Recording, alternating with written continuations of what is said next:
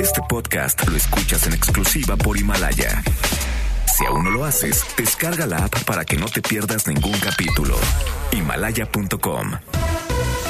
MBS Radio presenta Cero corrupción, que es un problema grave. Acabe la impunidad en México, que pague el que debe de pagar. will not fund border security. en directo con Ana Francisca Vega por MBS Noticias. Comenzamos.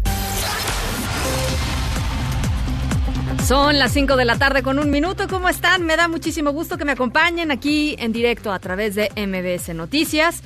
Yo soy Ana Francisca Vega y hoy es jueves 19 de diciembre de 2019. Nuestras redes sociales, ya saben, siempre abiertas para que podamos platicar, para que podamos entrar en contacto. Arroba Ana F. Vega en Twitter, Ana Francisca Vega Oficial en Facebook.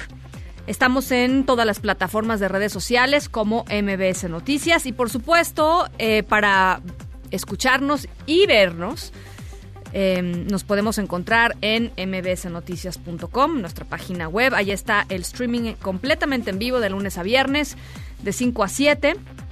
Eh, ahí ahí nos podemos, eh, nos podemos encontrar en cabina, los leo a través de nuestro número de WhatsApp, que es el 5543 77 1025. Ahí les va de nuevo 55 43 77 1025. En directo. Impresora, impresora, impresora, impresora.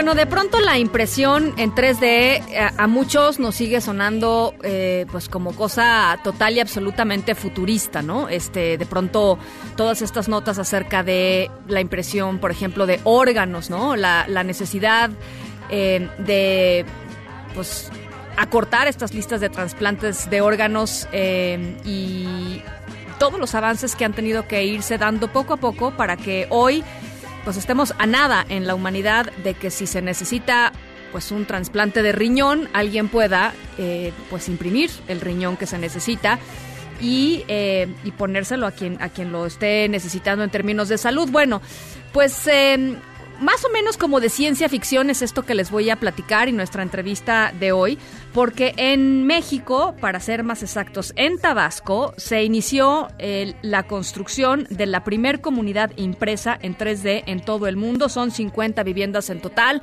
Van a estar eh, estas viviendas enfocadas en pues darle casa a... eh, a familias en situación de pobreza extrema y en la línea de en directo pues está una de las personas que está haciendo eh, esencial para que este proyecto salga adelante y él se llama Francisco Piacesi, director de la Fundación Échale. Francesco, ¿cómo estás? Me da mucho gusto saludarte. ¿Qué tal? ¿Cómo estás? Eh, muchísimo gusto y un honor estar en tu programa. Al contrario, Francesco, pues platícanos un poquito este, sobre, sobre cómo se ideó eh, la construcción de esta aldea. Eh, tengo entendido que ya se, se empezaron a imprimir, este, ya se llevan construyendo un par de casas. Eh, ¿Y cómo ha sido todo el proceso? Debe ser interesantísimo. Eh, sí, sí, sí, te cuento. Eh, empezó la, la, la, la aldea que se está haciendo, esta comunidad 3D o esta comunidad ODS, empezó con la visita en octubre de 2018 de Mohamed Yunus, Premio Nobel de la Paz Sí, sí. y, y creador del Grameen Bank. ¿no? De lo que es el microcrédito. De los microcréditos, sí. En, en una reunión, este, dijo, a ver, necesitamos salir de esta reunión con, con algo tangible. La reunión era sobre los objetivos del desarrollo sostenible, 2030. Entonces, Echa le dijo, bueno, pues vamos a hacer una comunidad 2030, una comunidad que cumpla con todos o con los más posibles objetivos para el desarrollo sostenible. Ese fue el primer planteamiento. El segundo planteamiento fue, nosotros estábamos trabajando con esta organización que se llama New Story, Sí. que está basada en San Francisco. Eh, llevamos dos años trabajando con ellos en México, que ellos lo que hacen es generar valor agregado a la construcción de vivienda para los para los más necesitados, para la gente que no tiene ninguna forma de seguridad social y que ganan tres dólares al día, eh, por decirlo de alguna manera. Sí, sí, sí. Y ellos a su vez habían estado trabajando con, con Icon. Icon es el dueño de la patente de esta impresora 3D. Pues se juntó todo, la voluntad, el, el, eh, la tecnología, el valor agregado, los medios y el, el gobierno de Tabasco. El gobierno de Tabasco, de los varios gobiernos que visitamos en, en la República para ver quién le ponía las mejores condiciones a la 3D para funcionar, estuvo el gobierno de Tabasco que de inmediato dijo, aquí necesitamos vivienda, vivienda para los más necesitados y qué es lo que se necesita, pues se necesita suelo servido porque si no, no hay forma de poder hacer una vivienda, los costos se disparan. La nueva forma de hacer vivienda de, en, en el mundo, vivienda económica, no en el sentido que la vivienda sea económica per se, sino en el sentido que la vivienda sea asequible y accesible a, a las familias más necesitadas, es que todo el mundo le ponga un poco. Claro. Entonces aquí el gobierno del estado de Tabasco y el municipio pusieron la tierra y los servicios para hacerlo. Hicimos un protocolo que llevamos haciendo hace muchos años para buscar a las familias socioeconómicamente más vulnerables y que no tengan oportunidad de tener una vivienda y que donde estén no haya una vivienda. O sea, estas, hablando- eh, estas familias estaban en un promedio más o menos mensual de 1.500 pesos, ¿no? De, de ingreso. es. Este, así es. Y, y ahorita te cuento la historia de Don Mario. Y entonces eh, se, se, se hace este protocolo y se hacen muchos ejercicios con la comunidad, empezando del diseño de la comunidad. ¿Cómo va a ser esta comunidad? ¿Cómo la quieren? Y hay un taller para ello. Y después se hace un taller para el diseño de la casa. Ujú. ¿Cómo es esta casa? Obviamente la casa tiene ciertas limitaciones. Tiene dos cuartos, un baño, estancia, comedor, cocina, entre 50 y 60 metros cuadrados. ¿De qué No- no materiales, de qué materiales este, está, están hechas, Francesco? O sea, la impresora con qué funciona. La impresora funciona con un concreto de alto re- revenimiento. Ellos le llaman lavacrit o lavacreto ujú. para, para hacer el, mención a la magma derretida de un volcán, ¿no? Ya. Que si ves en los videos parece como, como, como si fuera magma, lava derretida que va formando la vivienda. Oye. Pero finalmente es un muro de concreto. Y déjame, de- déjame, toda la gente que nos está escuchando ahí, que va en sus coches, se va en el transporte, de, de pronto, quizá todo esto es todavía muy abstracto. Estamos hablando de una maquinota, ¿no? La, la, la, la impresora 3D es una máquina grande y literalmente se va formando como si pues como si fuera una pues como una escultura, ¿no? Es decir, este se va se van rellenando como un poco los moldes hasta que se van haciendo las paredes, ¿no? De, de, de la casa. No hay molde. Bueno, no hay molde, hay- en- en- o sea, en el sentido de, hay un software, ¿no? Que, que tú, tú determinas. ¿no? Tú determinas las dimensiones, la altura, lo que sea, y la impresora literalmente, pues va, pues va como rellenando, este, lo que tú. va, re- va rellenando para para para tener una idea haz de cuenta que es una duya gigantesca una duya de esta para adornar los pasteles, los pasteles, claro. y va y va poniendo estas líneas de concreto y da la vuelta empieza a ponerla eh, imprime una parte de la casa todos los cuartos regresa imprime otra otra porque y regresa a, a, a poner esta duya eh, en, la, en la segunda hilada de, de la vivienda y así la casa lleva 90 hiladas para, para estar formada. Oye, ¿y qué tan eh, económica es con respecto a, a construir una casa, norm- o sea, en, en términos normales? No, no, no imprimir una casa, sino construir una casa. Este, eh, la, la intención es hacerla muy, muy por debajo de lo que es la, la, la, la construcción normal de una vivienda. Sí. Eh, muy por debajo, estamos hablando de un 30%. No, pues ba- Eh, bastante. ahorita, ahorita no, ahorita es- está a la par o un 10% abajo de lo que puede ser la construcción de una vivienda normal. Ahora, una vivienda normal en, en una comunidad rural. Claro. Eh, la gran ventaja que tiene esta tecnología es que no es una tecnología comercial, digo, hay, hay, no es el, el único ejercicio de impresora 3D en el mundo. Hay varios, pero todos son comerciales. Ninguno está destinado a darle la posibilidad de tener una vivienda digna a las familias más necesitadas en lugares donde simplemente no hay oferta de vivienda. Déjate de que la pudieran comprar. No hay oferta de vivienda y no hay los elementos para que pudieran tener una acceso a un crédito hipotecario para tener una vivienda. Ya. Oye, eh, y nos comparten, nos decías que nos ibas a compartir la historia de alguien. Eh, De don- don, Mario, de don Mario. De, de hecho, ayer estuvimos ahí con, con don Mario. Este, él es una de las personas que va a tener una vivienda ahí. Don Mario está casado, tiene dos hijitas, eh, vende plátano frito y frituras en el centro de Nacajuca. En, la mañana se despierta, prepara su carrito, este, pasa por a la casa de al lado por su tío que es ciego.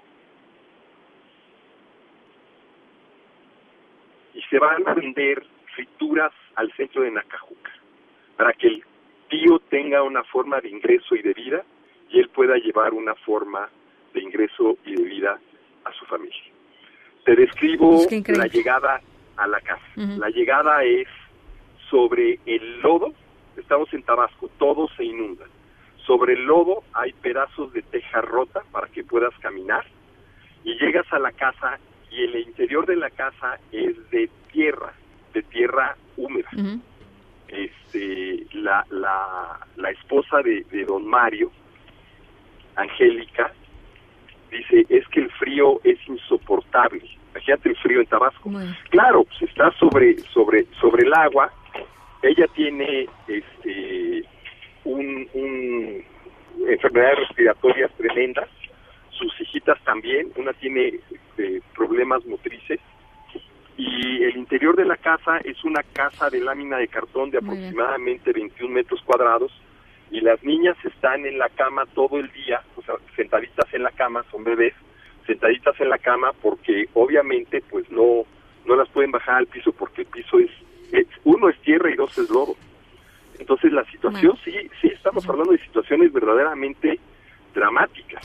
Pues, dramáticas. pues qué bonito que, que, que, que existe este proyecto, que a estas 50 familias se le- les van a cambiar la vida de alguna manera y ojalá pues este esta tecnología, como tú dices, eh, Francesco, pues pueda cada vez más este democratizarse y, y expandirse para que toda la gente que necesita una casa digna, ¿no? y una casa segura pueda pueda acceder a ella. Por lo pronto queríamos platicar contigo. Te agradezco mucho y a toda la gente que nos está escuchando eh, en nuestras redes sociales les vamos a dejar algunas fotografías para que vayan viendo cuál es la, pues cuál ha sido el proceso y, y, y, y- le, y le pongan un poco cara, ¿no? A, todo esto que de pronto quizá les pueda so- sonar todavía muy marciano, pero por lo pronto, de verdad muchas gracias Francesco y muchas felicidades.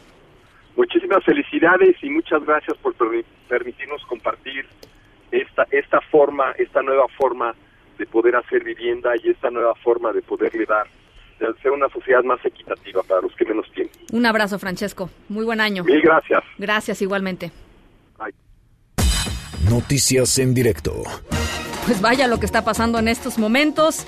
La Secretaría de la Función Pública descartó un conflicto de interés al dar a conocer los resultados de la investigación, ya que rápido fue, ¿no? Sobre el patrimonio del titular de la Comisión Federal de Electricidad, Manuel Bartlett. Hatsiri Magallanes, cuéntanoslo todo. ¿Cómo estás? Buenas tardes. ¿Qué tal, Ana Francisca? Pues seguimos aquí en esta conferencia de prensa que está ofreciendo la titular de la Función Pública, Erendira Sandoval, en donde acaba de detallar precisamente que se investigaron 33 denuncias recibidas precisamente contra el titular de la CFE, Manuel Bartlett, y sobre estos inmuebles que fueron reportados eh, primero que nada sobre en esta investigación periodística. Mm. De acuerdo a la funcionaria, pues eh, se llegó a la conclusión que en el periodo en que Manuel Bartlett llegó a la administración actual, pues no se había conflicto de interés ni tampoco enriquecimiento ilícito. Dijo que se investigó a su pareja sentimental, Julia Elena Plala Lemus, y se demostró que las propiedades que a ella se le adjudican, pues si todas algunas son con sus propios recursos, el funcionario no tenía por qué haberlas reportado. También dijo que se investigó las propiedades de los dos hijos de Manuel Bartlett, como son mayores de edad, dijo, y ya generan sus propios recursos, pues se determinó que estas propiedades eh, son de ellos y no tenían por qué haberse incluido en esta declaración eh, patrimonial. Y bueno, también por el hijo de Julia Abdala, pues eh, menciona que él también pues es eh, propietario de un departamento que tiene en la zona de Polanco, pero también no se tenía que haber reportado porque él se lo compró, fue con sus propios recursos y como no hay ningún vínculo, eh, es decir, con su mamá y Manuel Bate, porque no están casados y ni siquiera se ha demostrado que viven juntos o que tienen algún concubinato, pues entonces no tenían por qué haberse reportado. Eh, aclara la secretaria de la Función Pública que pues toda la operación que ella está haciendo y su secretaría pues es con transparencia y que no se está protegiendo a nadie, entonces básicamente pues queda Ana Francisca exonerado el titular de la Comisión Federal de Electricidad, Manuel Bartlett, en este momento pues ha iniciado después de que de esta explicación de todas las investigaciones que se llevaron a cabo, pues está, eh, inició ya la, la sesión de preguntas y respuestas donde bueno pues espera que ahonde un poco más en todos estos hallazgos que se dieron el día de hoy Ana Francisca. Entonces, básicamente lo que nos estás diciendo, Hatsiri, es eh, la Secretaría de la Función Pública efectivamente encontró que existen todas estas eh, propiedades que se han documentado por todos lados, pero que como no son de él, ¿no? Como no, no son de él, no tendría por qué haberlas reportado, por un lado. Y por el otro, este, que en el tiempo que él ha sido parte de la Administración Pública Federal, ¿no? O sea, sí, sí hizo una diferencia entre lo que pudo haber sucedido antes y lo que ha sucedido a partir de que entró al gobierno federal, ¿no? Así es, porque dice la secretaria que a ella nada más le compete investigar lo que está que- ocurriendo a partir de esta administración y a partir de que pues él es titular de la Comisión Federal de Electricidad y pues dice que no hubo ninguna ningún tipo de hallazgo, todas las propiedades pues dice que después de haber sido investigadas pues sí son de su propiedad, pero como no hay ningún vínculo con las otras Ujú. propiedades, Ujú. entonces no tienen por qué haber aparecido en su declaración patrimonial. Bueno, pues de acuerdo. Pues te Pues, agradezco. a ver qué, mayor información se desprende en este momento. Eh, como mencionaba, pues siguen preguntando algunos compañeros de la prensa. Vamos a ver qué información más podemos obtener más adelante. Te, te marcamos a las seis de la tarde, Hatsiri. Por supuesto, estamos pendientes. Un abrazo, Hatsiri Magallanes, pues ya la, ya la escucharon. Por cierto, vamos a escuchar lo que dijo el propio Manuel Bartlett en la mañana en un chacaleo, ¿no? Estas preguntas y respuestas este, informales eh, eh, que, que de pronto los reporteros agarran a los funcionarios públicos por ahí en los pasillos. Eh, le preguntaron qué qué esperaba de lo que se estaba, mm, eh, iba a anunciar esta tarde con respecto a, pues a, esta posibilidad de, de, de- de enriquecimiento ilícito y de no haber reportado pues todas estas propiedades. Y esto fue lo que dijo Manuel Bartlett.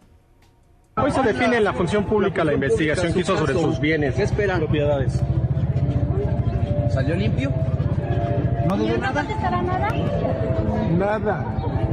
¿Por qué? Porque... De Navidad. Un regalo.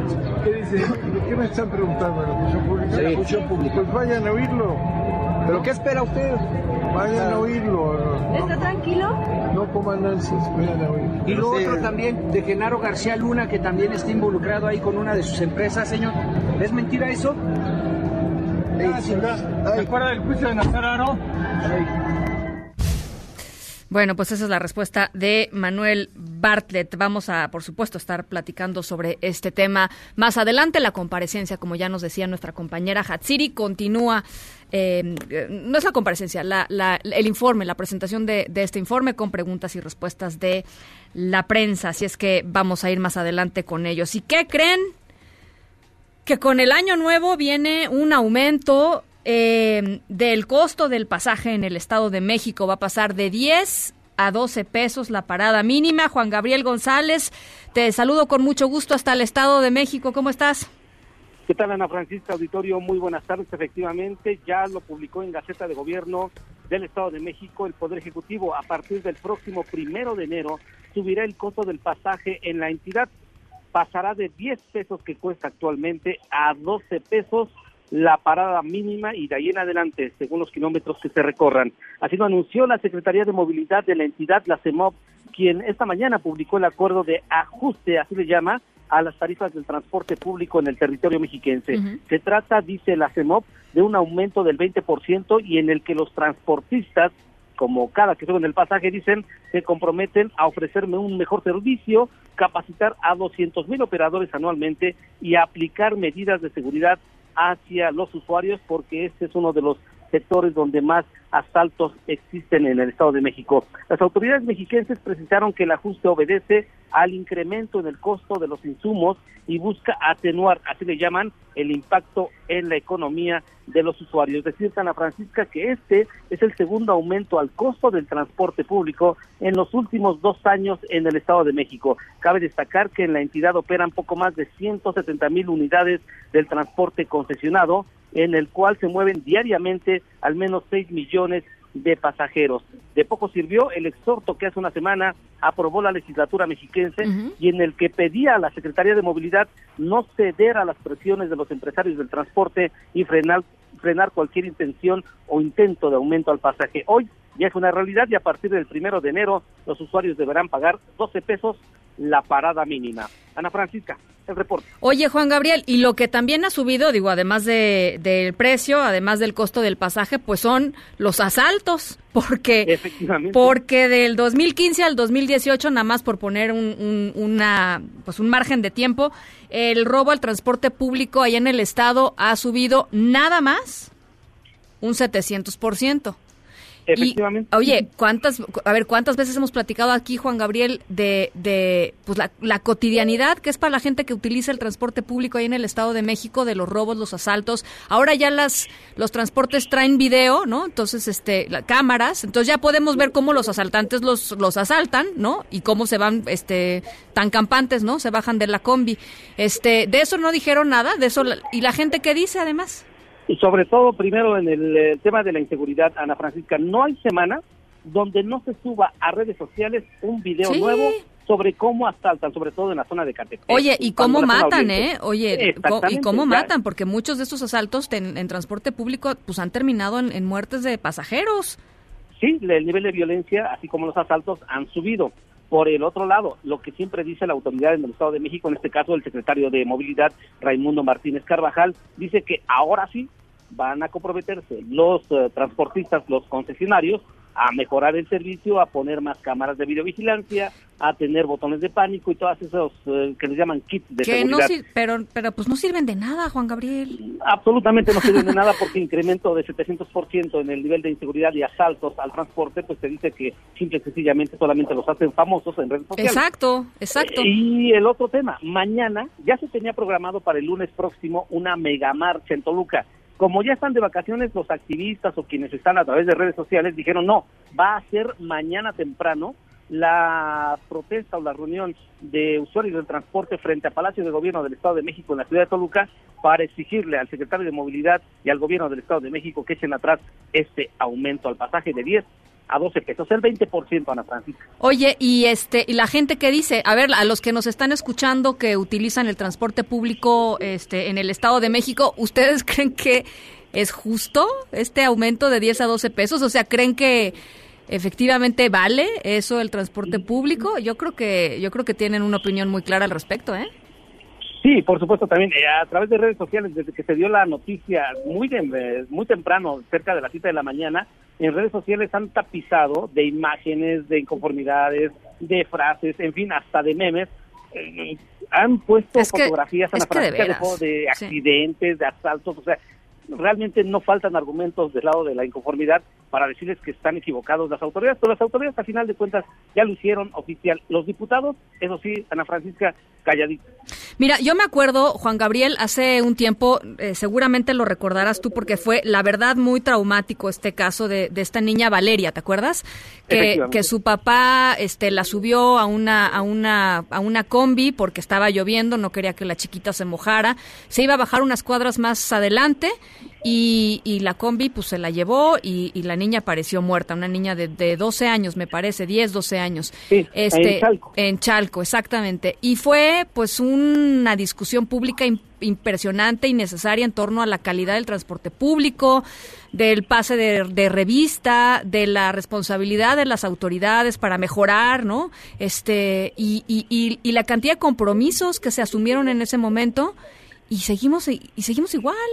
Y ahora lo Ana suben. Francisca, y el asunto es de que eh, uno de los argumentos que pone hoy la Secretaría de Movilidad es que dice ya van más de 40 mil unidades del transporte público regularizadas, muchas de ellas, insisto, con kits, así le llaman, de seguridad, botón de pánico, cámaras de vigilancia, pero simple y sencillamente los asaltos a todas horas no cesan. Bueno, pues este, vamos a estar muy, muy, eh, muy cerquita de este tema, Juan Gabriel. Creo que, creo que es un tema que puede, que puede, pues que significa además mucho para muchas familias que, que, que, que van a resentirlo en sus bolsillos. Así es que te mando un abrazo y seguimos. Estamos pendientes, Ana Francisca. Muchas gracias, Juan Gabriel González, allá en el Estado de México. Y bueno, en Estados Unidos las cosas también están que arden. Un día después de aprobar el juicio político contra el presidente de Estados Unidos, la Cámara de Representantes aprobó ahora la ley de implementación del nuevo tratado comercial entre México, Estados Unidos y Canadá. Esto quiere decir que pues ya pasó, ¿no? El TEMEC por lo menos en la Cámara de Representantes, el próximo año va a ser votado y aprobado por el Senado de Estados Unidos. ¿Qué dijo el presidente al respecto? Vamos a escuchar. Ya se aprobó el tratado en la Cámara de Representantes de Estados Unidos. 385 votos a favor, 41 votos en contra y 5 abstenciones. Amplia mayoría. Es una muy buena noticia. Es eh, benéfico este acuerdo para el pueblo de Canadá, Estados Unidos y para nosotros los mexicanos. Estamos bien y de buenas. No solo se investigan transferencias bancarias del gobierno del expresidente Felipe Calderón a empresas relacionadas con su exsecretario de Seguridad Pública, Genaro García Luna, preso allá en Estados Unidos. También hay indagatorias sobre el desvío en el sexenio de Enrique Peña Nieto. Estamos, eh, vamos a escuchar a Santiago Nieto, titular de la Unidad de Inteligencia Financiera de la Secretaría de Hacienda. Estamos ahorita en proceso de integración de toda la investigación para presentar la denuncia ante la Fiscalía General de la República. No puedo dar datos en virtud del deber sigilo de las carpetas de investigación y además porque eso es el compromiso que asumí ayer con el fiscal. Pero evidentemente son, eh, digamos que hay operaciones eh, financieras y transacciones irregulares relacionadas con el señor eh, García Luna durante los dos sexenios. En gobernación. Eh, y en varios espacios, no solamente en gobernación. No solo gobernación, hay otros lados. A investigar a García Luna en México. sí, por Tendría que a ver. hacerlo, ¿no? Sí, sí, sí, vamos a presentar la denuncia correspondiente. Son las 5 con 28. Vamos a la pausa 5543 77125. Va de nuevo 5543 77125. Platíquenme qué les parece todo el tema del Estado de México. El asunto de, de eh, pues el- la subida 20% más arriba del precio del transporte público allá en el Estado de México, paralelo, ¿no? Con el 700% de aumento en los delitos también en el transporte público en el Estado de México. Las 5 con 29. Vamos a la pausa y regresamos con más. Sabemos que amas consentirte y esta es la mejor temporada para hacerlo. Compra todo con tus tarjetas de crédito Banorte y podrás elegir un increíble regalo de nuestra promoción de mí para mí. Banorte, el banco fuerte de México. Vigencia del 1 de diciembre de 2019 al 31 de enero de 2020. Se aplican restricciones, sujeto a cambios y previo aviso. Términos, condiciones, comisiones, requisitos de contratación y detalles de la promoción en banorte.com. En directo con Ana Francisca Vega por MBS Noticias. En un momento regresamos. Este podcast lo escuchas en exclusiva por Himalaya.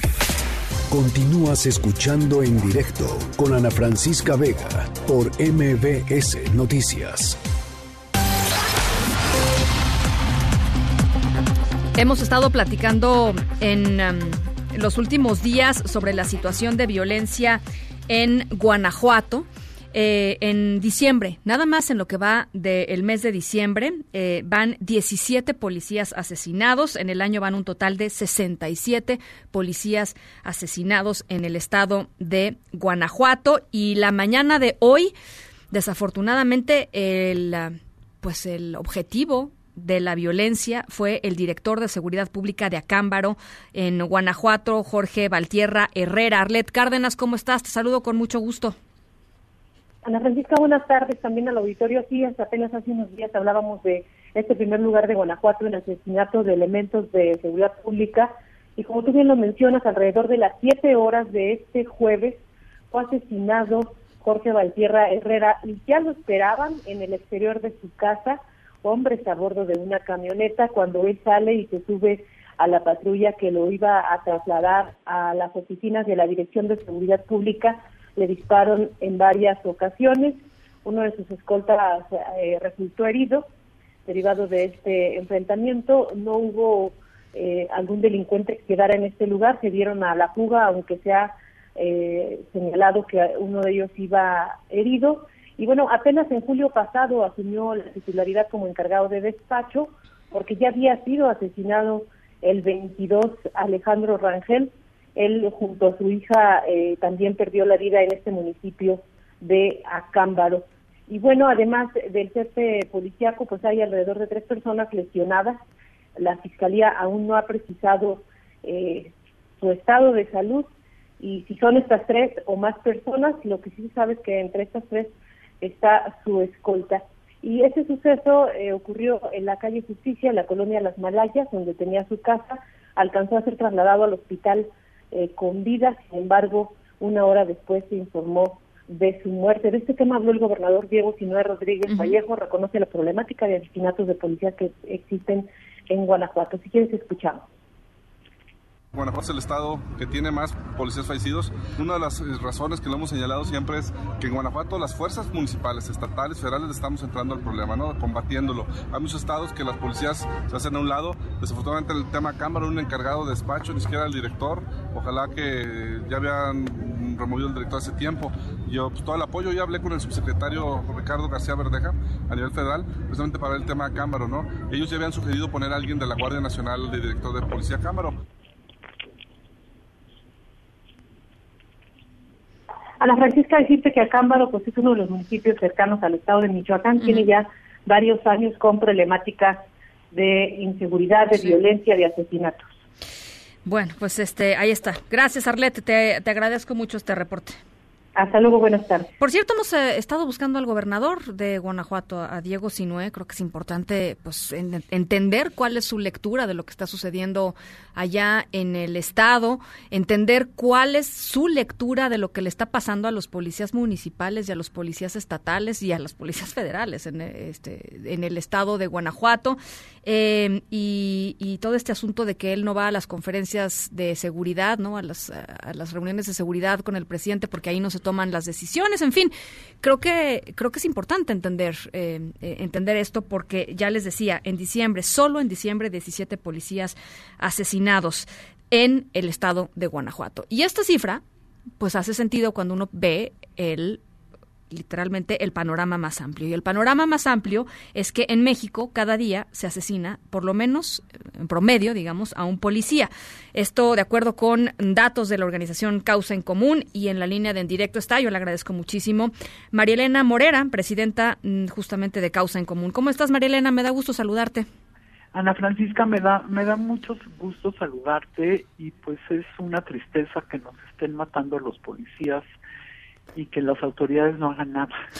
Sí. Este, o sea, es muy triste, 415 policías van a nivel nacional que han matado y para que pues la gente que nos escucha se dé una idea, en Estados Unidos con mucho más policías que en México y una población mucho más grande que la de México, matan alrededor de 50 policías al año, ¿no? Aquí 415, no hemos acabado el año. Eh, esto quiere decir, esto tiene pues varias implicaciones y además se puede puede tener muchas lecturas, ¿no? La primera lectura es la impunidad. Mientras se queden en la impunidad van a seguir matando a los policías porque no hay una consecuencia. Oye, em, fíjate que una de las cosas que, que, porque hemos estado yendo a Guanajuato toda esta semana, me parece, digo, realmente este asunto de, eh, eh, en, la última semana, 12 policías han sido asesinados en Guanajuato. Y lo que nos decía nuestra corresponsal y nos puso varios audios de, de, autoridades estatales, y lo que dicen es, pues, la, el, el 90% o un poquito más, así lo dijeron, eh, pues están relacionados con el crimen organizado, es decir... Sin, sin, aportar ni una sola prueba, no sé, ¿no? Este, qué rapidez para hacer esas investigaciones. Exactamente, investigan, o sea, son muy rápidos para hablar, muy lentos para investigar y cero este congruencia para llevar a los criminales a la cárcel. Eh, si están o no involucrados, pues no lo sabemos hasta que no se lleve una investigación. Independientemente de esto, este, si estaban involucrados en algo, pues los tenían que haber llevado la misma autoridad, los tenían que haber llevado ante la justicia. ¿no? Entonces es muy fácil la salida y esta salida no es de ahora, llevamos años que la salida de la autoridad es, bueno, es que estaban involucrados, ¿no? Y si matan gente en la calle es que también estaba involucrada. El caso es que pareciera que todo México está involucrado con el narcotráfico, porque cuando algo te pasa es porque seguramente estabas involucrado. Sí, es la manera más fácil de, de, de- de quitar tu responsabilidad para investigar, para castigar, para lo que sea. Exactamente, ¿no? Y en un país donde tenemos el 98% de impunidad y en los delitos, que el delito que más afecta, por supuesto que es la pérdida de, de la vida o la desaparición. Claro. Y en estos casos, eh, yo creo que el Estado mexicano debería de enfocar todas sus baterías precisamente al homicidio, porque si dejáramos de permitir que la gente se mate, pues la gente se dejaría de matar, ¿no? Resolveríamos los problemas como antes, ¿no? Que la gente se agarraba a palabras o a golpes, pero no se mataba, ¿no? Y ahora es tan fácil matar a alguien porque no hay ninguna consecuencia. Entonces, en cualquier riña, en cualquier desaveniencia entre las familias, en cualquier problema que tienen las comunidades, pues resulta que se mata. Ujú. Ahora, eh, eh, el, el otro tema que a mí me, me llamó la atención en este eh, y, y- y surgió esta semana es este señalamiento que hace el presidente López Obrador de los gobernadores que están haciendo bien su trabajo en, en términos de seguridad y los que este y los que no, no, los que no van a las reuniones de seguridad, por ejemplo, este este señalamiento que pues tensó las relaciones entre el, el presidente y los mandatarios señalados, ¿no? El propio Diego Sinué dijo no, pues no he ido ni voy a ir porque pues ahí no se toman las decisiones. ¿Qué opinas?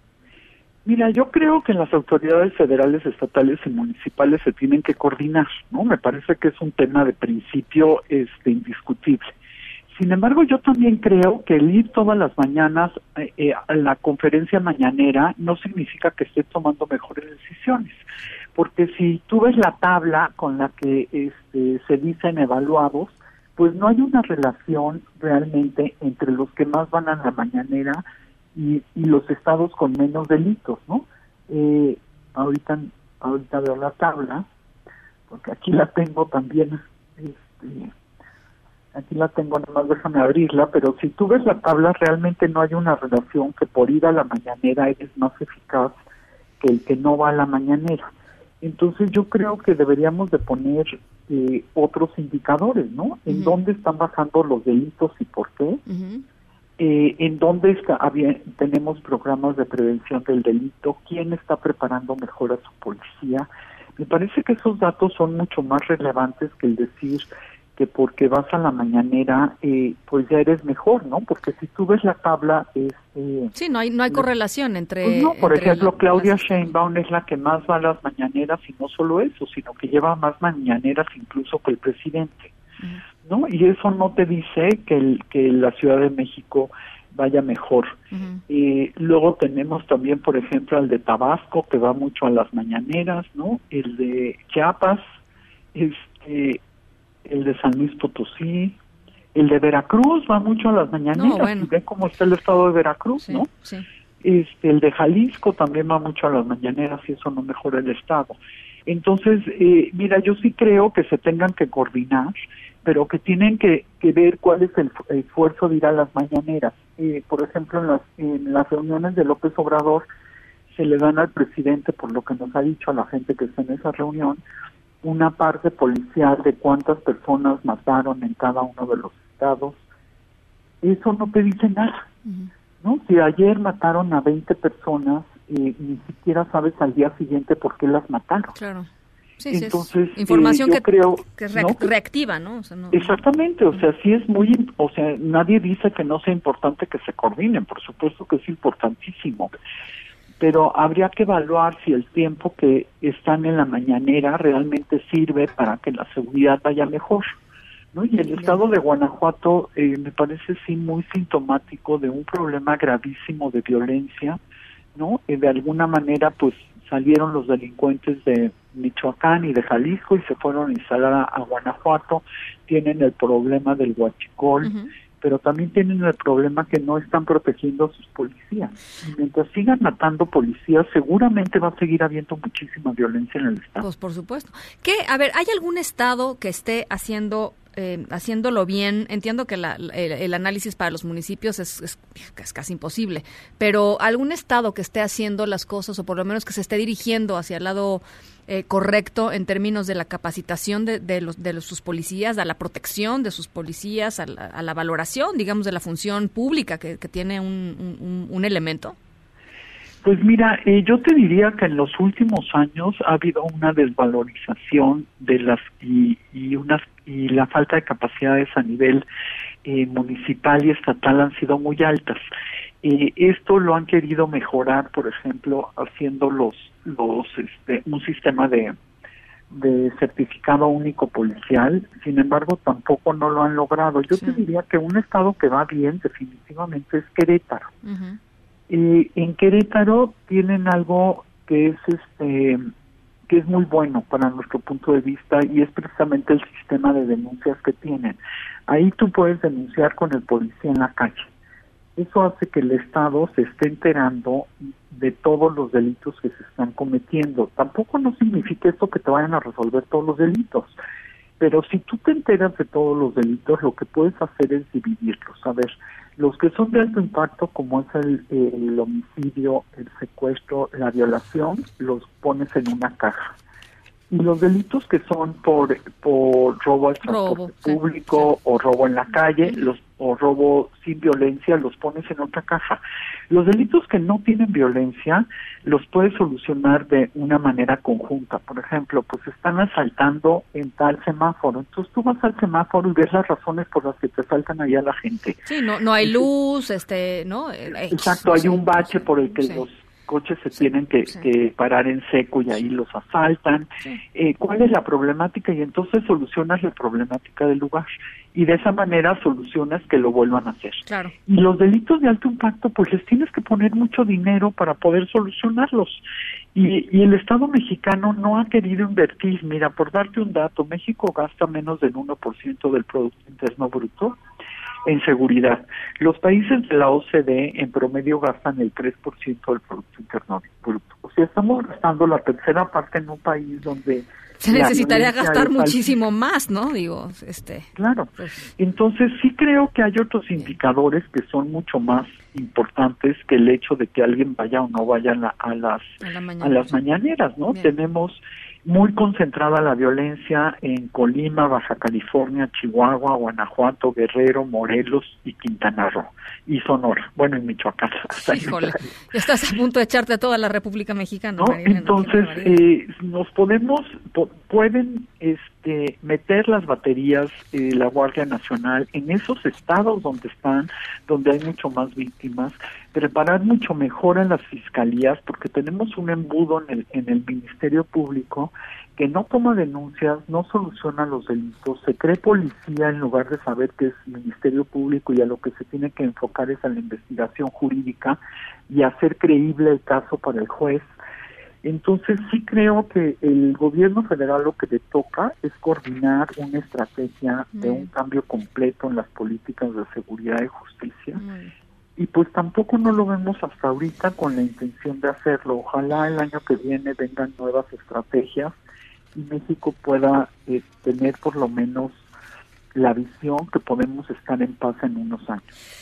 María Elena, te agradezco mucho estos minutos y te deseo un, un muy bonito año el eh, siguiente, el, el próximo. Igualmente les mando Mm. un abrazo a todo su auditorio y pues que todos hagamos lo mejor para que tengamos un mejor año. María Elena Morera, presidenta de Causa en Común. Gracias y muy buenas tardes. Buenas tardes, hasta luego.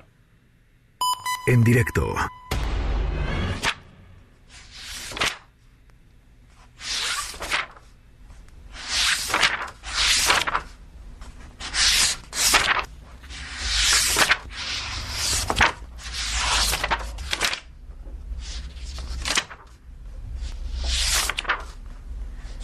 Uno de los lugares que a mí me gusta más en el mundo, en, en general, son las bibliotecas. Me fascina ir a las bibliotecas. este, esta, esta idea de ir y tomar un, un libro, ¿no? Sacar la tarjeta, pedirlo prestado, leerlo en tu casa y regresarlo después es, híjole, maravilloso. Es una especie como de intercambio de conocimiento común ahí y padrísimo. Nuestra historia sonora de hoy tiene que ver con una especie de biblioteca, yo diría. Sí, es como una especie de biblioteca, pero no, no tiene libros. No tiene libros. Es el mismo concepto, nada más que no son libros los que se toman y se dejan.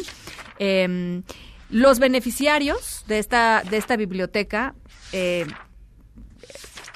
tienen formas curiosas de expresar su alegría, ¿no? Este, cada vez que van.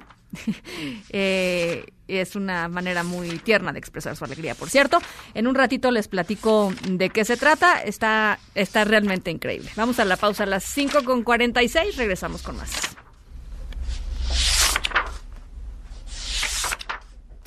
En directo con Ana Francisca Vega por MBS Noticias. En un momento regresamos. Este podcast lo escuchas en exclusiva por Himalaya. Continúas escuchando en directo con Ana Francisca Vega por MBS Noticias. Deportes en directo con Nicolás Romay. Nico Romay, ¿cómo estás?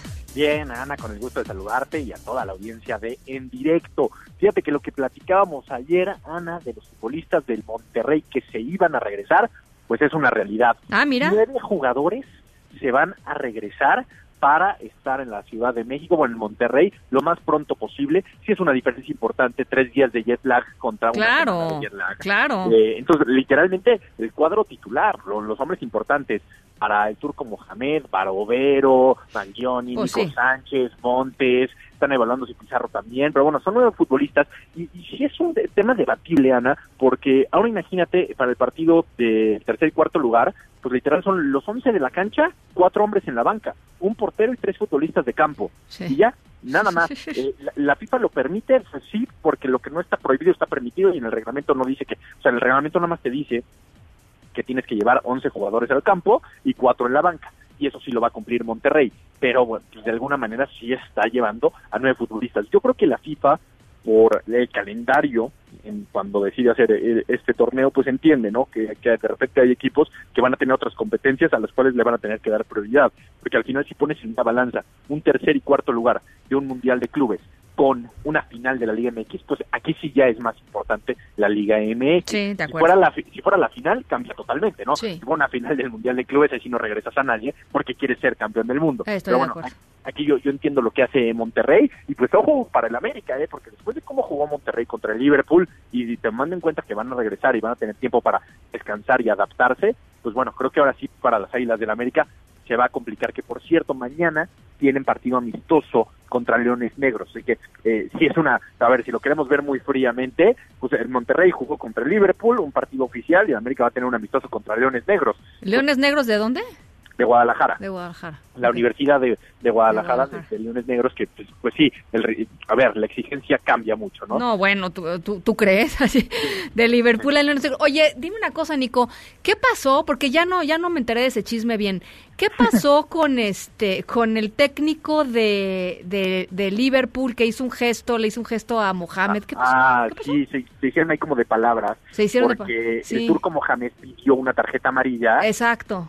y entonces lo arremedó como niño chiquito. Sí. Eh, el de Liverpool hace tarjeta amarilla y sacó la lengua, ¿no? Como niño chiquito, peleándose. Pero bueno, al final se dieron un abrazo y ya está. Y son cosas que, que pasan en los partidos. Totalmente innecesario, ¿no? O sea, me Sí. refiero a que es el técnico de Liverpool, ¿no? Sí, sí, sí. sí y es del Sí. Monterrey, o sea... El- no, a ver, el turco en su papel pidió una tarjeta amarilla, Claro. que sí era, y el otro le dijo así como, ¿de qué andas pidiendo? ¿Qué andas Exacto, no, sí, sí, sí. O sea, me pero refiero bueno. totalmente fuera de lugar el, el técnico de Liverpool, o sea, Sí. me, me parece innecesario, pues, ¿no? Sí, totalmente, O sea, pero bueno, también es parte de... En los La 90 pasión, minutos, la es que, pasión. Ana, pasan tantas cosas en- dentro del terreno del juego que lo importante es que se queden ahí. eh, sí, sí, totalmente, Eso totalmente. es, lo, eso es lo más importante, ¿no? Que se queden ahí y que no pase a mayores. Pero bueno, eso que vivimos en eh, Monterrey. Y por cierto, Ana, hoy en un hotel al sur de la Ciudad de México, eh, los cooperativistas de Cruz Azul, en, divididos en dos bandos, los que estaban adentro del hotel apoyando a muerte en un desayuno a la familia Álvarez, los que estaban afuera, más o menos 50 personas con pancartas pidiendo fuera Billy Álvarez, que les hagan una auditoría, las cosas están muy complicadas en Cruz Azul, entendiendo que el equipo de fútbol es lo menos importante en todo esto, pero sí es lo más mediático. Entonces se agarran de ahí como para decir, oye, también llevamos 20 años sin título, pero sí vive eh, Cruz Azul un momento crítico, un momento de incertidumbre, un momento feo, ¿eh? porque la aficionada de Cruz Azul sí, sí en estos momentos dice, es, no solamente no llegan los resultados, sino que mi institución es un desastre. O sea, porque los resultados entendemos cómo es el fútbol, que a veces se gana, a veces se pierde, a veces se empata. Pero aquí Cruz Azul dice, no solamente siempre perdemos, sino que no tenemos ni pies ni cabeza. Híjole, bueno, pues este, ¿y, y cuál es el problema acá? El problema es, según los cooperativistas, que eh, le necesitan hacer una auditoría a los hermanos Malos, Álvarez malos manejos, pues, ¿no? sin malos manejos y desfalcos multimillonarios. Ah, bueno, Es, lo- es lo que se está acusando y de alguna manera esto impacta al equipo de fútbol. pues sí. Eh, ¿Algo más, Nico? Nada más, Ana, pues eh, esperar el fin de semana que será muy intenso, el Monterrey por el tercer y cuarto lugar de este Mundial de Clubes y la próxima semana a darle con todo ya a la final del fútbol mexicano que por fin llegará. Buenísimo, te agradezco mucho, Nico. Igualmente, saludos. Un abrazo, igualmente son las 5 con 54. Vamos a una pausa y regresamos con más. En un momento continuamos en directo con Ana Francisca Vega. Este podcast lo escuchas en exclusiva por Himalaya. Continúas escuchando en directo con Ana Francisca Vega por MBS Noticias. Luis Miguel González, Economía. Hola Luis Miguel, ¿cómo estás? Francisca, muy bien, ¿y tú? Estoy muy bien. Oye, yo sé que tú traes aquí eh, el tema a la mesa de la nueva titular del SAT, pero yo primero te quiero poner este, este audio de la mañanera del presidente Andrés Manuel López Obrador, eh, en donde pues dio una evaluación, digamos, de cómo es que él ve la economía y cuáles son un poco las variables que él toma en cuenta. De verdad creo que vale la pena escucharlo. ¿Te parece? Perfecto. A ver, vamos a escucharlo. La gente podía comer carne una vez a la semana, si no de pulpa, bistec, sí carne con hueso, una vez a la semana. Ahora ya en los pueblos, en las rancherías, ya están sacrificando dos a la semana, dos veces, es decir, ya jueves y domingo. Ese es un indicador que a mí me importa mucho. Y vamos a poder tener crecimiento ¿Cómo ves? Eh, peculiar. A ver, Eh, bueno, o sea, en su estilo, ¿no? Evidentemente, en su estilo, pero yo creo que es un estilo que... tiene una cosa que es muy cierta y lo hemos comentado en diferentes momentos. Si la economía no funciona al punto que se puede medir en lo que la gente tiene en su refrigerador, lo que pone en la mesa, sin apuras, lo que trae puesto en el sentido de ropa, pues algo, algo de la economía no funciona. Claro. Eh, ¿Por qué digo del otro? Entonces yo diría, lo primero es total, eh, no hay manera de contraargumentar diciendo es irrelevante si la gente come una, dos o tres veces carne por semana. Eh, creo que es un es, es un indicador bien interesante. El único problema es cómo se mide cuántas veces come carne la, la, la gente o las familias. Claro. Y evidentemente, eh, pues la gente come de un modo cuando está el presidente y come de otro modo cuando no está el presidente. Totalmente, totalmente, sí. Eh, ahora sí, eh, los científicos hablan de filosóficamente el observador altera lo observado.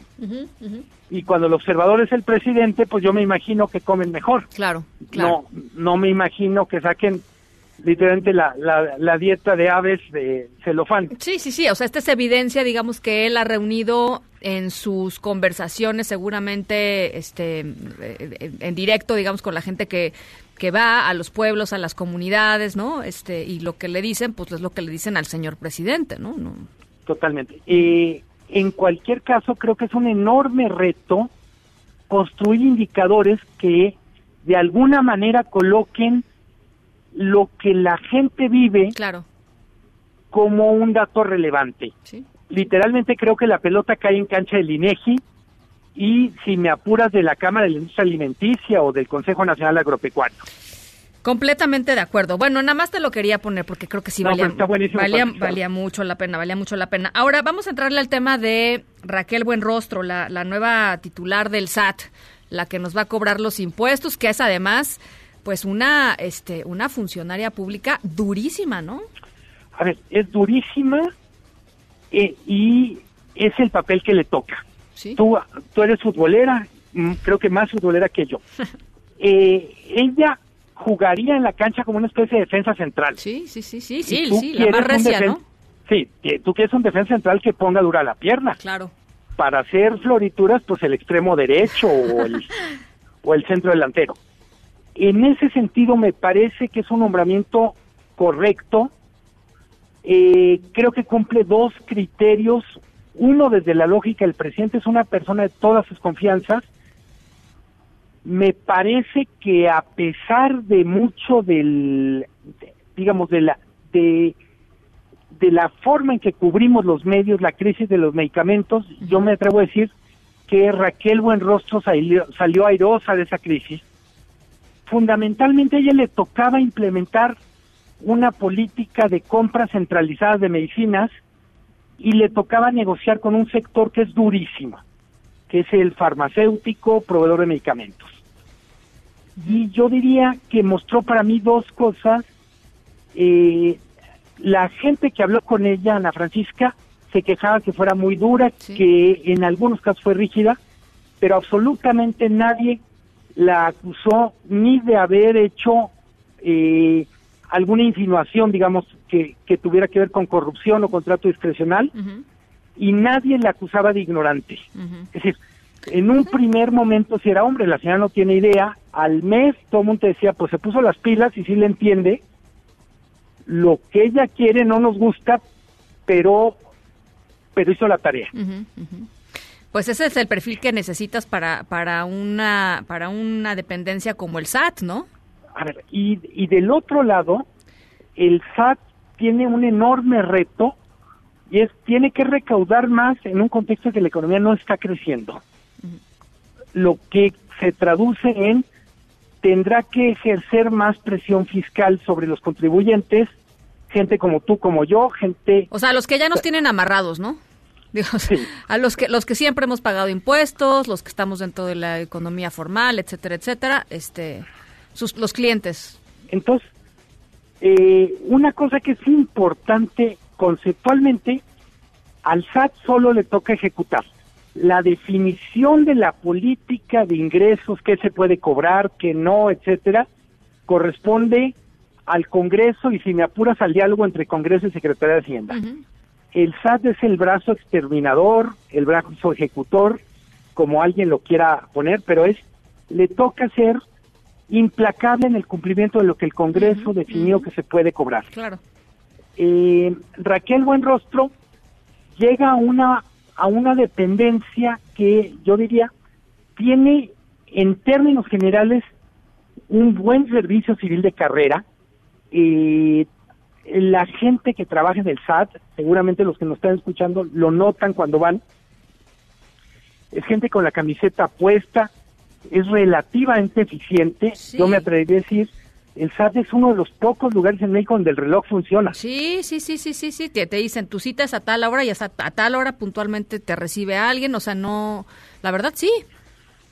Entonces, sí encuentra una oficina funcionando bien eh, y tendrá como reto aterrizar muchas cosas que este año hemos discutido aquí mucho más como parte de la política hacendaria en el Congreso. Me refiero al combate a las factureras.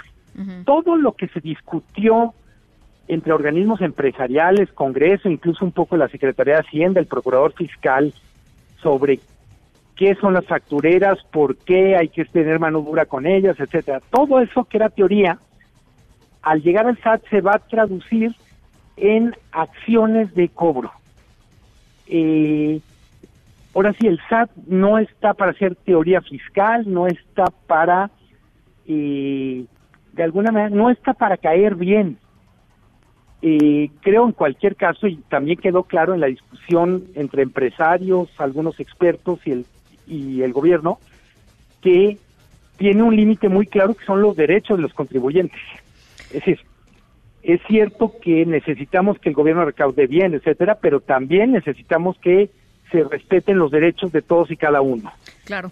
Oye, y el otro tema también, Luis Miguel, este, o yo no sé si ya sea una necedad de mi parte regresar cada tanto a él, pero sí creo que pues es parte esencial, digamos, de ser un estado bueno, pues más justo, más próspero, este, más equitativo, es pues eh, incorporar a, a toda la gente que no paga impuestos, que está en la economía informal, digo, algún plan para hacerlo, no sé, o sea, porque de plano, razón. digo, darlo por sentado, así como, bueno, pues nada más el, el 40% paga impuestos, y bueno, así, No, a ver, pues, ¿cuánto llevamos así? Tienes absolutamente razón, Ana Francisca. Yo diría que una de las grandes ausencias del mensaje de la 4T tiene que ver con qué vamos a hacer con la informalidad.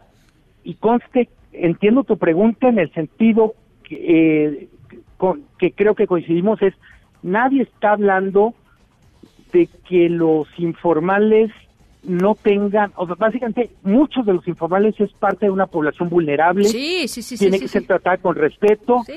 Creo que en algún tiempo, hace 10, 12 años, se hablaba de guerra contra la informalidad, No, no, que es una barbaridad como mensaje de O sea, hay gente, pública. hay gente, a ver, digámoslo en, en- en lo más claro posible, o sea, hay gente que si no está en la informalidad estaría en, eh, pues, literalmente mu- muerta de hambre, ¿no? Este, Sí, entonces, sí me parece que reconociendo todo, poniéndole todos los asteriscos que queramos a la página, no podemos tener un país donde en términos de población ocupada es 58%, en términos de PIB es 22%. O sea, y como dices tú, no, no puede ser que, que digamos, bueno, pues ese es un dato y hay que ocuparnos de todo lo demás. Claro. Porque evidentemente la informalidad no es como hablar de, de las características geológicas del país. Pues yo digo, Sí, sí, sí, tenemos sí, el eh, Popocatépetl bueno, y ese sí no lo podemos Eh, mover. eh, es algo que uno, que uno esperaría que, que pudiera cambiar en el tiempo y que esta gente que está en la informalidad pues pueda, pueda no estar en la informalidad para, para estar mejor, pues, ¿no? Este, A ver, y, y para contribuir, si pueden con cinco centavos, con cinco centavos que contribuyan. O sea, yo sí creo, eh, filosóficamente, eh, la contribución tiene que ser proporcional a la capacidad de la gente. y sí, creo que hay gente que no puede contribuir eh, generosamente, pero digo, cinco pesos sí podría dar. totalmente de acuerdo. Aunque sea, y es una manera, pues literalmente, de aportar simbólicamente. Sí, sí. No es, eh, nos sirve el relevo en el SAT para hablar del tema, pero eso sí no cae en la cancha del SAT, en el sentido de tener una política pública No, es que más tome amplio, en serio la incorporación, tiene que salir de Secretaría de Hacienda, Cámara de Diputados, y por las características de este gobierno de la- del mismísimo Palacio Nacional. Muchísimo más amplio, claro, tienes toda la razón. Bueno, pues ahí está. Gracias por este análisis, eh, Luis Miguel. Muy no, interesante. con mucho gusto. Te mando un abrazo. Bueno, ya, eh, ya, oigo, ya oigo a Rodolfo el Reno, que manda un abrazo. ahí va, ahí va, vamos tras él, vamos tras él. Gracias, Luis Miguel. Un abrazo muy fuerte, Ana Francisca, a ti y a tu equipo, a la gente que nos escucha también. Igualmente, un abrazo y un abrazo de vuelta con mucho cariño. Las seis con doce, vamos a la pausa. Antes con esto. En directo.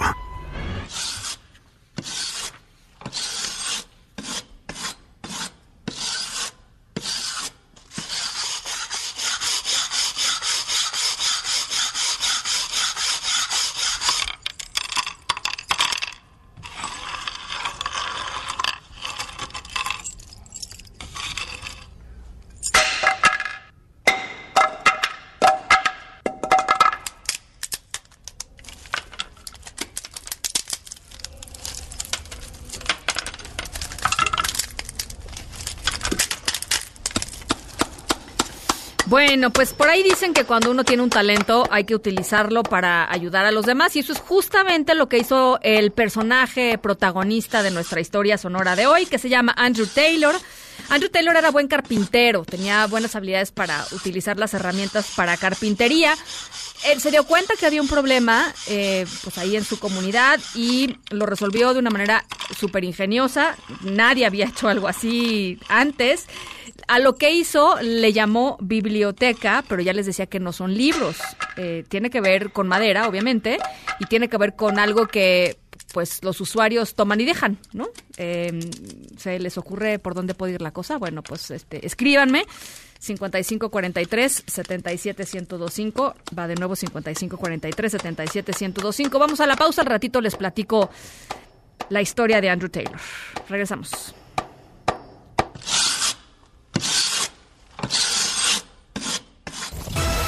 En un momento continuamos en directo con Ana Francisca Vega. Este podcast lo escuchas en exclusiva por Himalaya. Una voz con transparencia. Una voz objetiva. Una voz plural. Una voz plural. Esto es En Directo con Ana Francisca Vega. En directo, MBS Noticias. Son las 6 de la tarde con 21. Gracias por seguir aquí con nosotros en directo a través de MBS Noticias. Yo soy Ana Francisca Vega y hoy es jueves 19 de diciembre de 2019. Nuestro WhatsApp aquí en cabina 5543 77125. Gracias a toda la gente que nos escucha desde Torreón, Coahuila, a través de Q911 y desde Zacatecas, a través de Sonido Estrella en el 89.9. Gracias también a toda la gente que nos ve y nos escucha a través de nuestra página web mbsnoticias.com. Eh, ahí nos vemos y nos encontramos todas las tardes. Eh, de 5 a 7, de lunes a viernes. Hay muchísimos temas por delante y por supuesto la nota del día, hay que decirlo, es eh, la exoneración de Manuel Bartlett por parte de la secretaria de la Función Pública. Eh, Manuel Bartlett, titular de la Comisión Federal de Electricidad, señalado por ocultar en su declaración patrimonial la existencia de más de 20 inmuebles con un valor aproximado, no más, de 800 millones de pesos. Hatsiri Magallanes, regreso contigo. ¿Cómo estás? Buenas tardes. Así es, que tal, Ana Francisca? Buenas tardes. Buenas tardes al auditorio. Como ya dábamos cuenta, pues resulta que queda ya cerrada esta investigación contra el titular de la Comisión Federal de Electricidad, Manuel Bartlett.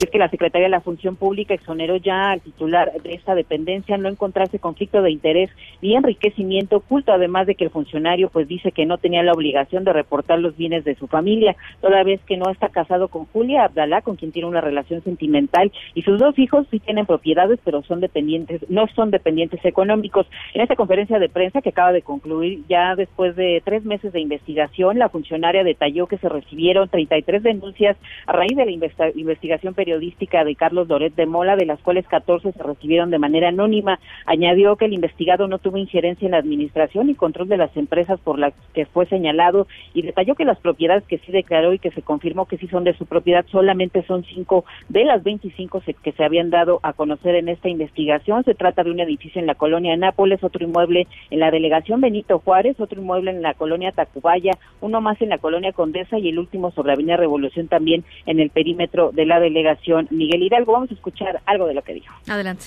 Es por lo anterior que no se encontraron elementos o indicios de posible actuación bajo conflicto de interés del director general de la Comisión Federal de Electricidad, porque desde el inicio de su encargo como titular de la mencionada empresa productiva del Estado, no se ha actualizado esa situación de conflicto de interés y en ese sentido tampoco ha intervenido en la tramitación o resolución de asunto alguno. Aseguró que las empresas por las que se le investigó pertenecen a sus hijos y a su pareja sentimental. Señaló que los ingresos del titular pues son congruentes a los cargos que ocupó a lo largo de toda su trayectoria laboral y es por ello que queda cerrada justamente ya esta investigación. Vamos a escuchar. Lo que se procederá es una vez que el investigado compareció y se presentó él mismo información adicional para el descargo de las acusaciones que se le imputaron, proceder con el cierre de, de, ¿cómo se dice? El conclusión, es el informe de conclusión de este, de esta indagatoria. Pues ahí está Ana Francisca, caso cerrado el día de hoy. Ya con esto, pues la Secretaría de la Función Pública se deslinda de esta indagatoria. Te agradezco mucho, Hatsiri. Buenas tardes. Gracias, muy buenas tardes. Por supuesto, pues la respuesta en redes sociales rapidita. En el Twitter está el trending topic Virgilio Andrade, ¿no? Este y andan diciendo Por ahí Manuel Bartlett se encontró a su propio Virgilio, porque se acuerdan de Virgilio Andrade, ¿no? El secretario de la Función Pública cuando Enrique Peña Nieto, el que investigó este posible conflicto de interés eh, de Angélica Rivera en, en la Casa Blanca, la ex primera dama durante el eh, gobierno de Enrique Peña Nieto y terminó pues exonerándola, ¿no? También en un informe en un informe público, así es que pues ahí está, ¿no? El trending topic Virgilio Andrade y el otro trending topic que es Bartlett encontró a su Virgilio. Bueno, pues gracias a todos por sus comentarios, muchos temas, perdón, muchos comentarios en torno al asunto del transporte. Georgina Cabrera dice, acerca del incremento del pasaje en el Estado de México, los dueños de todas las líneas y demás siempre tienen de trabajadores a una bola de barbajanes viciosos y siempre están coludidos con los asaltos, dice Georgina Cabrera. Roberto Ramírez nos dice, el costo del pasaje es muy elevado y el servicio es pésimo, unidades en muy mal estado. Eh, César García, gracias por escucharnos. Por acá, Luis nos dice, respecto al aumento del pasaje en el Edomex, circula un video donde un hombre sube a una unidad colectiva y primero comienza solicitando carteras y celulares, al final arrasa hasta con las bolsas y una chica le ruega que no se lleve su mochila porque tiene un examen, a este le importó nada, aparte de que da un mal servicio al colectivo, hay robos y rematan con un aumento, ya les decía, aumento del 20% en la tarifa del transporte público allá en el Estado de México, de 10 a 12 pesos eh, a partir del primero de enero. Gracias también, René dice... Eh, Hola Ana Francisca, si hace 30 años me hubieran dicho que los izquierdistas iban a resultar los más fieles defensores de las corruptelas de Bartlett, cuando ellos mismos fueron sus principales enemigos del dinosaurio. En verdad, jamás lo hubiera creído. Sin duda, el alumno López Obrador traicionó a su maestro Cuauhtémoc Cárdenas. Carlos, además, nos dice, por otro lado, que ya está escuchando las noticias aquí con nosotros. Muy frío el día. Sí, fríísimo, mi querido Carlos, y van a seguir fríos en los días que vienen. En fin, gracias por sus comunicaciones. Vamos a la pausa a las seis con veintisiete y regresamos con más. En directo con Ana Francisca Vega por MBS Noticias. En un momento regresamos. Este podcast lo escuchas en exclusiva por Himalaya. Continúas escuchando en directo con Ana Francisca Vega por MBS Noticias. Creo que es un buen sistema de comunicación porque nos permite informar a los ciudadanos de lo que estamos haciendo, de los problemas que hay en el país, de temas que son importantes. Yo voy a las giras y me dicen eh, muchos que están pendientes de estas conferencias. A veces ha habido, muy pocas veces, vamos a decir, desbordamiento de las pasiones, pero eso es normal. ahora estamos más tranquilos porque hay frío. Bueno, pues este estoy absoluta y totalmente segura de que no hay eh, presidente en la historia de México que haya comunicado directamente tanto como ha comunicado el presidente Andrés Manuel López Obrador.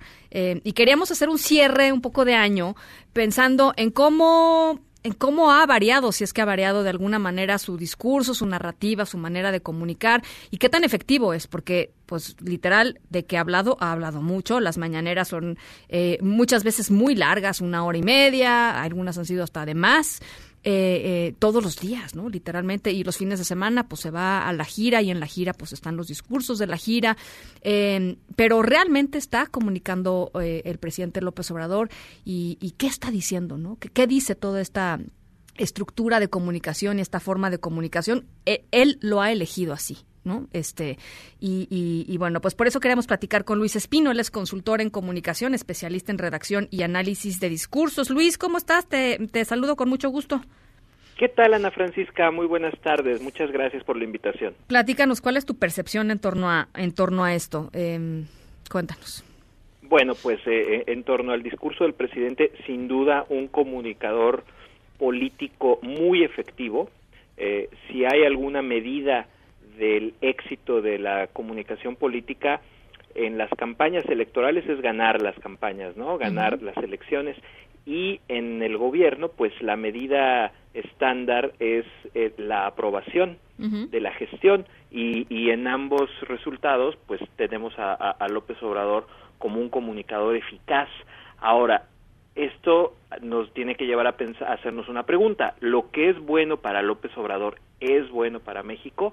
Ese ya es otro debate, ¿no? Eh, si esta comunicación efectivamente eh, permite, facilita, promueve la rendición de cuentas o si estamos ante eh, una comunicación que justamente busca eludir la rendición de cuentas y ahí es donde se pone interesante el debate. ¿Tú qué crees? O sea, pues mira, eh, me parece que el, el tema que, que, López Obrador ha puesto otra vez en, en, en, boca de todos es el tema de la narrativa política. Eh, la narrativa política es, eso, es esta historia que él utiliza a diario, eh, una historia simple, clara, con la misma estructura que tienen los cuentos que desde pequeños nos relataban nuestros padres eh, o que leíamos en la escuela, eh, en la cual pues eh, hay buenos, hay héroes, hay villanos, hay malos que están en conflicto permanente y este conflicto se resuelve eh, gracias a la intervención de un héroe, de un protagonista que eh, supera los obstáculos y eh, gana al final. Eh, y creo que eh, esa, eso es una narrativa que eh, López Obrador ha sabido construir muy, muy bien en todo este marco comunicativo que él le llama la cuarta transformación, eh, la lucha de la cuarta transformación contra un adversario, un enemigo que él llama los conservadores, y todo el ejercicio de gobierno se circunscribe a esa narrativa.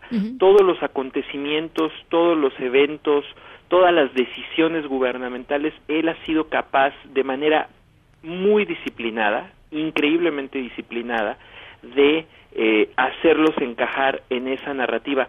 Y Es cuando hábil, ¿no? le Es- cuesta trabajo, cuando, por ejemplo, con el tema de la delincuencia organizada, no se sabe estos que son, son parte de los buenos, son parte de los malos, él deja de lado esos temas, él no, no se mete a, a- a mucho a esos debates y simplemente eh, utiliza los pedacitos de la realidad que van encajando en su narrativa y que van confirmándole a sus audiencias lo que él piensa y cómo ve él eh, eh, su gobierno. Uno de Entonces, los... Sí, adelante, adelante. No, y entonces creo que en la medida en la que la realidad, eh, los hechos, los datos son sustituidos por opiniones del presidente, por esta narrativa y por las emociones, en esa medida me parece que se elude la rendición de cuentas. Ahora, eh, en términos de, eh, uno, uno de pronto conoce eh, las- la profundidad del discurso, ¿no? O, eh, la intención de muchos de los de los líderes políticos en los momentos pues más complicados, ¿no? Siempre están los discursos de ¿te acuerdas cuando pasó tal y, y salió el presidente y dijo tal, ¿no?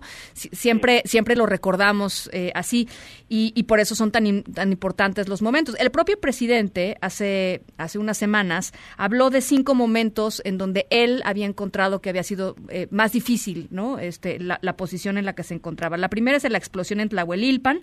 La segunda son los aranceles, ¿no? La amenaza de, de- de Estados Unidos de imponer aranceles a México. La tercera fue el operativo fallido en Culiacán, en el que se, se- dejó libre a Ovidio Guzmán. La cuarta, la masacre, terrible masacre de los Levarón allá en, en Sonora. Y el asilo político, la quinta, de eh, al expresidente Evo Morales. Eh, ¿Tú crees que en esos momentos, digamos, eh, el discurso, la narrativa del presidente López Obrador cobró una mayor amplitud? O sea, no, nada más le estaba hablando a su, a su, ¿no? A su, a su, a su electorado, a su base, este, y tal vez no estaba encajando en la narrativa. ¿Tú crees que en esos momentos ah, le habló a todo México, le, o, o tampoco?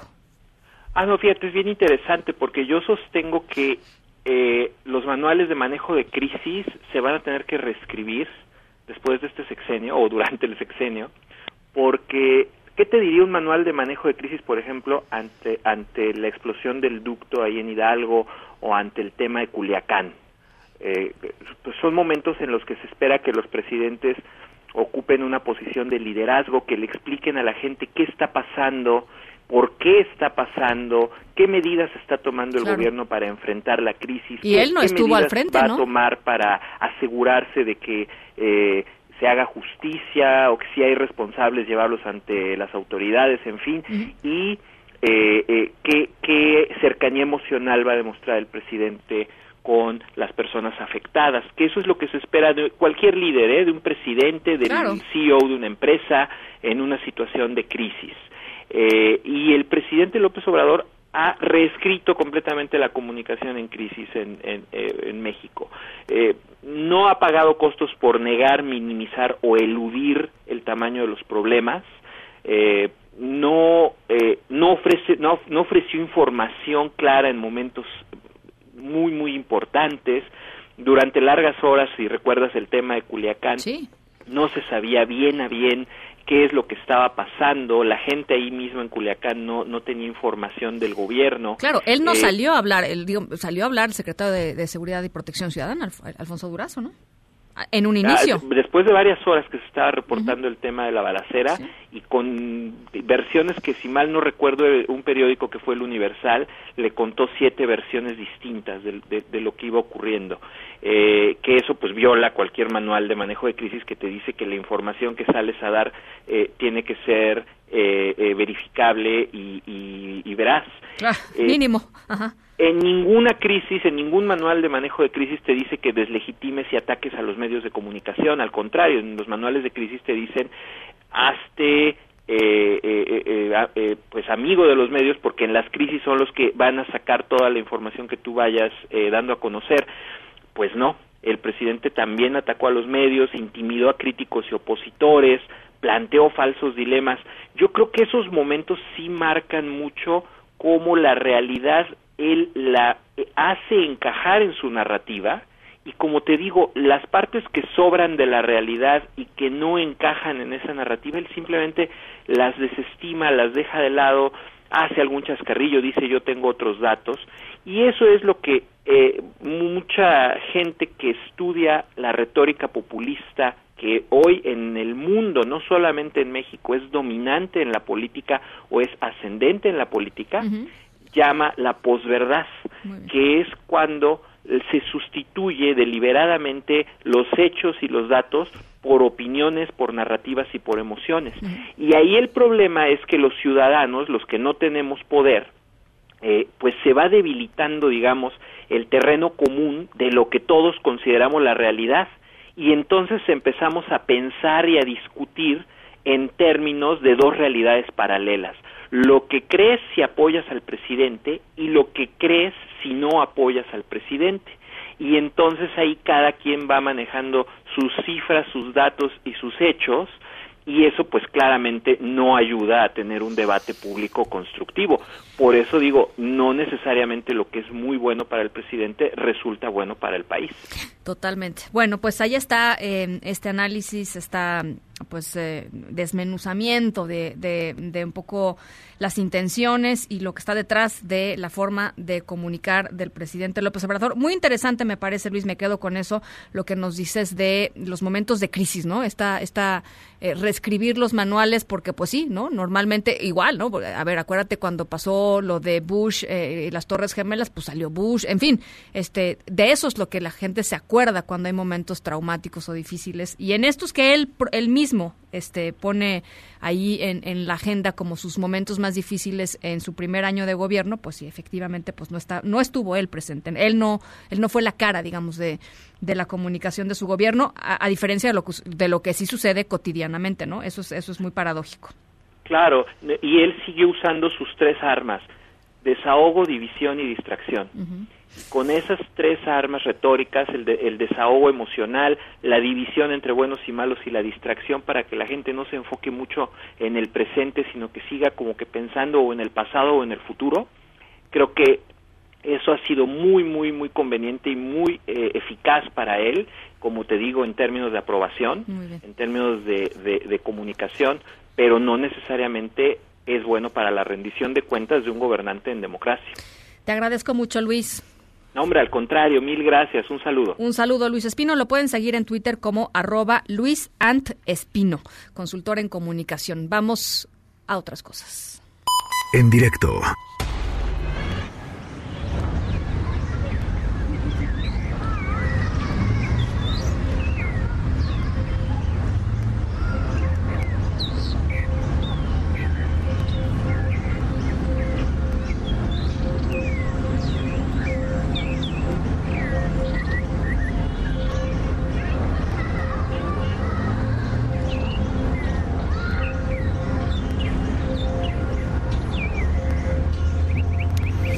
Nuestra historia sonora de hoy tiene que ver con algo que sucedió en, en un parque, en un parque de Nueva Zelanda.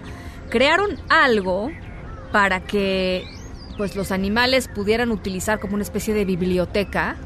¿De qué se imaginan? Bueno, los animales, particularmente los perros eh, que iban a este parque. ¿Qué, ¿Qué utilizaría un perro que toma y deja? Está muy simpático.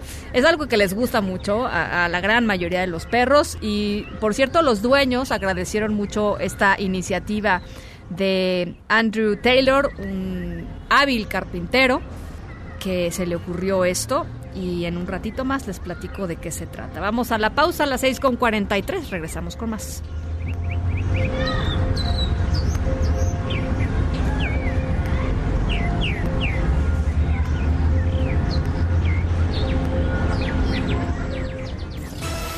En un momento continuamos en directo con Ana Francisca Vega.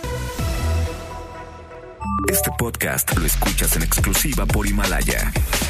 Continúas escuchando en directo con Ana Francisca Vega por MBS Noticias. Ahora que vienen ya las vacaciones de diciembre, pues es información importante y útil si es que van a ir a Acapulco, porque hay tres playas que fueron catalogadas como no aptas para el uso recreativo. Platícanos, Ernestina Álvarez. Es, Ana Francisca. Buenas tardes para ti, para los amigos del auditorio de la Comisión Federal para la Protección contra Riesgos Sanitarios, conocida como COFEPRIS, reportó que las playas Suave, Icacos y Manzanillo en Acapulco Guerrero rebasaron los límites establecidos de enterococos, por lo cual no son para uso recreativo ante la, pues, la presencia de materia fecal, mientras que la playa Concepción Bamba, en Santo Domingo, Tehuantepec, ubicada en Oaxaca, no cuenta con resultados disponibles debido a que se presentaron problemas técnicos que impidieron realizar este muestreo. La COFEPRIS realizó el análisis de laboratorio en agua de más de 273 playas en 70 destinos turísticos de 17 estados costeros del país y dio como resultado que 269 sí son aptas para uso recreativo en estas vacaciones de fin de año. Cualquier anomalía relacionada con la calidad del agua en las costas del país, pues se puede llamar al 800 033 5050 y pues reportar posible presencia de materia fecal. Hasta aquí el reporte. Gracias, Ernestina. Buenas tardes. Un abrazo. En directo.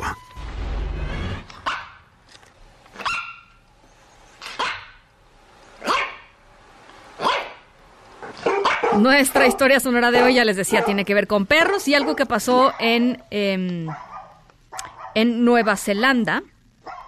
Eh, una perrita de Nueva Zelanda, Bella, adora ir al parque con sus dueños y apenas llega, pues corre desesperada buscando algún pedazo de madera, un palo que pues la acompañe en su, en su paseo diario. Y así como Bella, pues había otros perros que llegaban justo a ese mismo parque buscando algo que morder y, pues no había mucho que morder. Eh, y para solucionar esto, una persona de nombre Andrew Taylor, que además pues seguramente tenía algo de tiempo en sus manos, eh, pensó en una solución para todos los perros que buscan juguetes en este parque y decidió hacer una biblioteca de perro, de, palos, perdón, de palos. Así es que Andrew hizo una caja de madera con las palabras eh, Sticky Library, eh, biblioteca de palos, Stick Library. Eh, todos los bordes de los palos que están ahí adentro están lijados para que las puntas están redondeadas, ¿no? Para que los perros no se vayan a lastimar, que no haya ningún accidente canino. Hay algo así como 50 palos de distintos tamaños, distintos tipos de madera. Eh, los perros son este, pues muy conocedores de, lo que les gusta y lo que no les gusta, ¿no? Así es que hay para todos los gustos. Eh, todos están alisados, no tienen astillas. La única condición, así como las bibliotecas de libros, pues es que cuando el perro termine de utilizar el palo en su paseo, se regrese el juguete al final de la sesión para que todos los perros tengan opción de agarrar un palo en el parque. ¿Qué tal? ¿Qué les parece esta iniciativa de la biblioteca de palo? Eh, algo así como 50 personas y sus perros ya son usuarios, o sea, tienen tienen una eh, expertise en este en este asunto así es que bueno pues ahí está incluso eh, un gato llegó un gato a tratar de, de, agarrar un palo y se lo prestaron porque pues no hay que discriminar no por supuesto se lo prestaron eh, es también el único gato usuario en esta biblioteca de palos eso es nuestra historia sonora de hoy Y nosotros nos vamos a nombre de todos los que hacen posible este espacio informativo. Muchísimas gracias por acompañarnos este jueves. Yo soy Ana Francisca Vega y se quedan todas las tardes con Gaby Vargas. Después ya saben, charros contra gangsters. Pasen buena noche y nos escuchamos mañana. MBS Radio presentó en directo, en directo con Ana Francisca Vega por MBS Noticias. Este podcast lo escuchas en exclusiva por Himalaya. Si aún no lo haces, descarga la app para que no te pierdas ningún capítulo. Himalaya.com